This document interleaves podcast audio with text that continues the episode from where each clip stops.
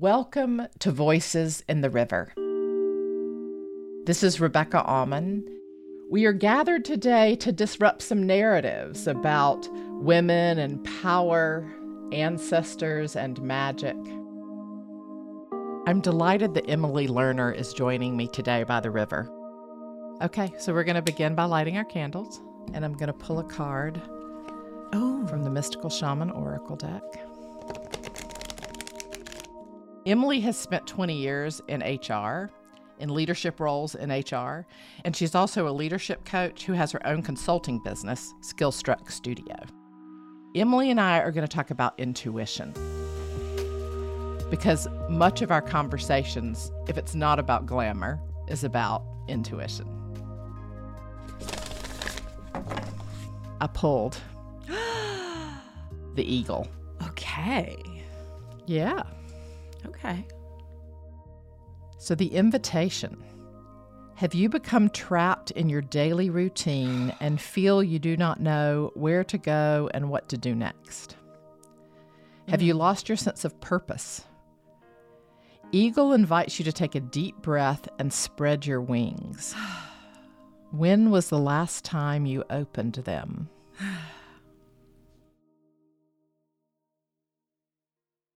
You are my most glamorous friend. Oh my gosh. And so I, I have my lipstick for you. oh my gosh. You know, I was going to wear lipstick and then I just did I did I'm a little disappointed, though you did ask me a lot about lighting, so I thought that you would show up.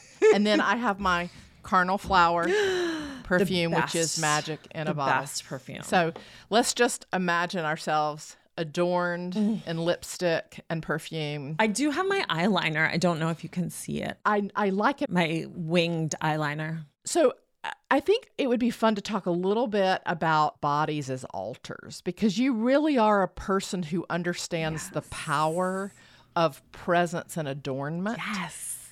Okay. So I want to talk specifically about lipstick, perfume, and eyeliner. Okay. Because like so much of makeup is about you know we talk about this stuff and like you are so like you're very glamorous in your own way But I am a chapstick lesbian. that's okay like glamour comes in many forms Okay. glamour isn't just lipstick right although it can be It does enhance.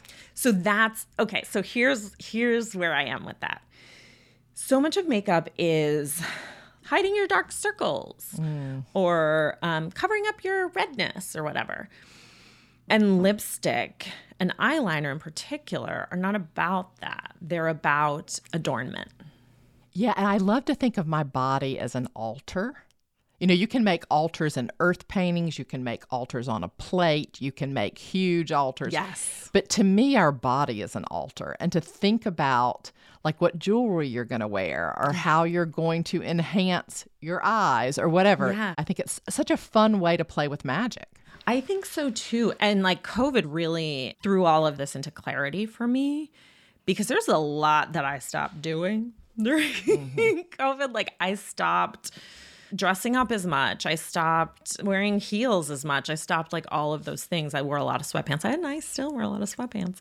But I wore perfume. I never stopped wearing perfume. And I continued to wear eyeliner. And so for me, it was like, those are the things I do for me. Those are the things I do to celebrate myself, to create magic for myself. And the other things were like armor for myself, like putting on concealer or heels or whatever. That was armor for the world. But those were the things I did to adorn or celebrate or create an altar as myself. I love that. Many moons ago, I held a leadership role where I was uh, the leader of an executive board. And I had a certain suit that I wore to almost every meeting, black suit. And a friend of mine very painfully took it apart thread by thread oh and I was going to burn it and she said no you can't burn it and so a friend of mine made a bag out of it Oh my God. like a witch bag out of it that has you know sparkles and stars and the inside has this beautiful silk fabric. Oh my God. so yeah i think it's there's what's the difference between the armor and the Yeah. celebration of your own magic? Yes, and it's it is that question of like what is for ourself and what is for the world. And I do like now being really conscious of that distinction. And so, how does that play into power? You know, because we often see power externally reflected. Yes. What is internal power, just to you? Mm. I think a lot of it for me is truly oh is truly knowing who I am.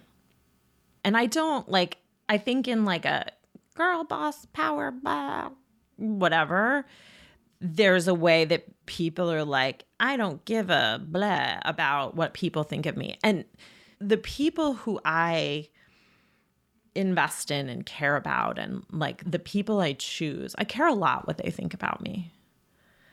But the external world, like I know who I am and I'm not for everyone. And that is okay. And that feels like a big part of power for me. Is there a time that you didn't know Oh yeah. who you were, and how? What What does the path? What did that transition, like the space between not knowing and knowing? What does that look like or feel like? I think the worst part of any journey is that part where you're like awakened, but you don't know how to go forward. I don't know. When I think back on my first marriage, which always feels like a very glamorous thing to say, my first marriage, uh, and how I was in the shower one day and like the voice inside me, which I think of as my intuition, spoke to me and said, Your marriage is over. And I was like, Yeah, no, no, that's not. It's not. That's no. Like when my intuition raised her hand and was like, Nope, this marriage is over. I just said, I straight up said no. That's ridiculous because I was I just was not ready to hear it. I was like, "No, I'm working on my marriage." Like, no. And I think like a year later the message came through again and I I listened I actually listened and I was like, "Oh, okay. And um, a year almost to the day, my marriage was over. So I- think about receiving this intuition in the shower and then waiting a year before your you know your body I see it as like intuition lab lag like Yeah. jet lag. Like it took a while for your body and spirit to catch up with this knowing. I tend to go too fast. Like how do you work mm. the communication and timing in a way that people can hear? Because I see you really as a very strategic communicator Oh, thank you. and so there is a way that you get these insights, but you are able to deliver them. Talk about the space between the insight and the action. yeah. Um, so your intuition, Mm. it repeats. Like you can't you can't say no to it. I mean you can. I did. But it's it, it's not going to be satisfied by me saying no to it. Because it's me. It's in me. It is me speaking to me. And so it's just going to keep coming.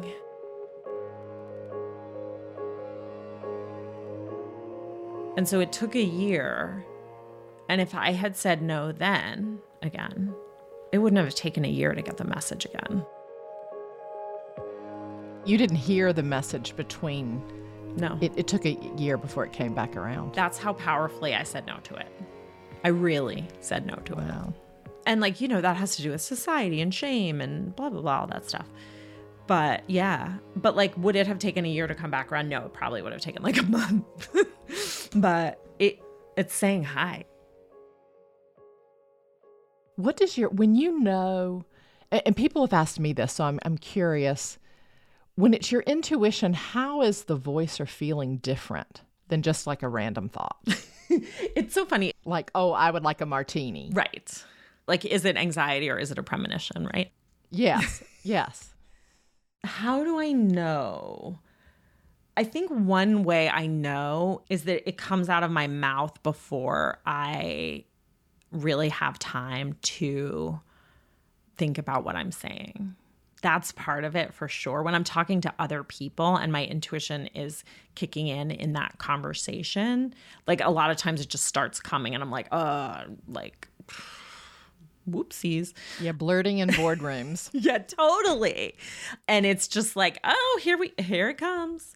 And like some people really value that. And some people really don't. They don't want to hear it, right?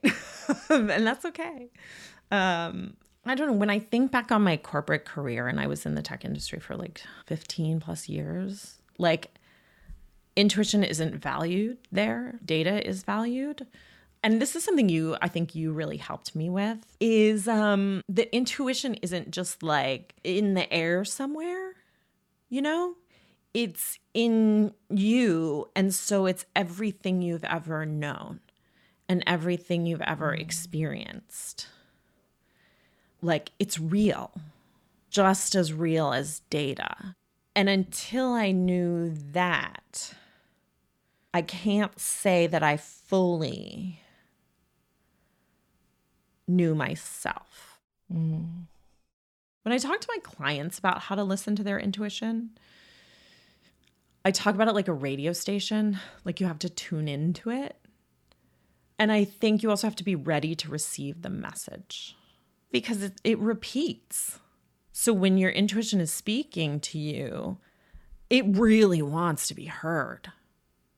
I think about it in terms of some of the sword tarot cards, uh, justice, the ace of swords, and its alignment with truth. Mm-hmm. And that most of the time we're just kind of splayed out. My mother would say my top knot was frayed. So most of the time our top knots are frayed by all the things happening. And intuition is about congruence, alignment. Mm. There's a locking in. Yeah. Because it's so clear. Like it's a click in. And I I I think part of that is it's almost like the flip side of intuition. It's like non-intuition. Like when you're not on the right path, like things are not right. You're in that space of like things aren't clicking. You're in stagnation. You're in sadness or whatever that is. And you're like, why am I standing in a marsh that I can't get out of? And so when you don't feel that congruence, when you don't feel that sense of motion and sharpness, like you know something's not right. You know you're not aligned. And you're trying to figure out why. And I think that's part of what can help you tune in to your intuition. Yeah, I think incongruence mm. is exhausting. Exhausting. And clarity and congruence has that momentum, that energy. Yes. And I think that that is ultimately how a lot of people learn to find and listen to their intuition because they're desperate to get out of whatever they're in. Well, and uh, so what I might say though, and, and this has happened, I think, for all of us. I mean, you heard the message a year before you acted upon it. I sure did. And I, I think many of us think, oh gosh, the second we have an idea, we have to do something. I, uh, that's actually not true. Totally agree. I think time and breath and space and a glass of water, maybe yeah. a nap, like yes. all those things just we run at such a fast pace that we miss the thing. And yes. so yeah, I, I struggle actually with impulsivity. And sometimes it's just, oh, I hear you, and I'm going to slow down until my body catches up with this idea. Yes. And with some of the clients I work with, it's funny because I sit down with them and I see what I don't want to say needs to happen, but I see like a very clear path for them And sometimes, like the steps between their intuition and where they are now, some of them are practical, right? Oh, like yeah. if someone is like, this job isn't working for me, I need to leave. Like they can't leave the job when they get the message.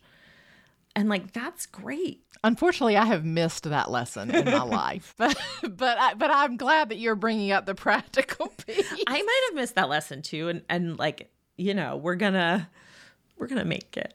And I you know I think that's fair. I think for some people there's no other way to do it, and that's okay. Because it's not like I ruminated for a year on was I gonna get divorced. I just didn't think about it. Yeah. And then I did. And the next day I was like, hey, I want a divorce. so, Yeah. you know, some people need that. Yeah.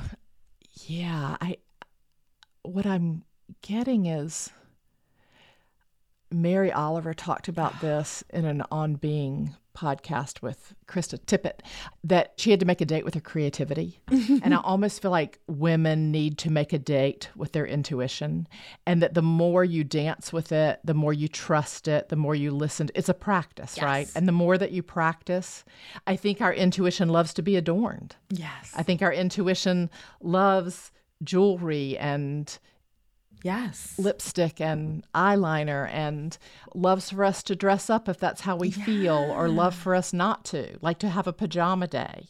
Yes. But it's about the care and feeding of our soul that unleashes the intuition. yes. And we are taught to just keep on moving through and not developing that relationship. Yes. And I think because we are taught that intuition is not important or not anything at all, um, our intuition is like, please celebrate me, please adorn me. I want to be the star, you know?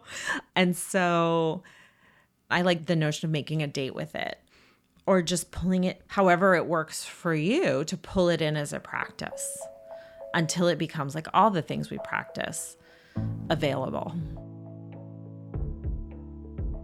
Yeah, you have to get really comfortable in that place. Yeah.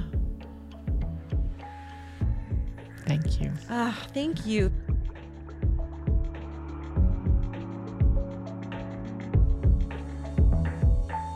If you'd like to connect with Emily, her website is skillstruckstudio.com. Voices in the River was created by Theo Balcom. And if you'd like to work with me, my website is RebeccaAuman.com. That's Rebecca, A U M A N dot com. Thank you so much for listening. Please like, share, and subscribe.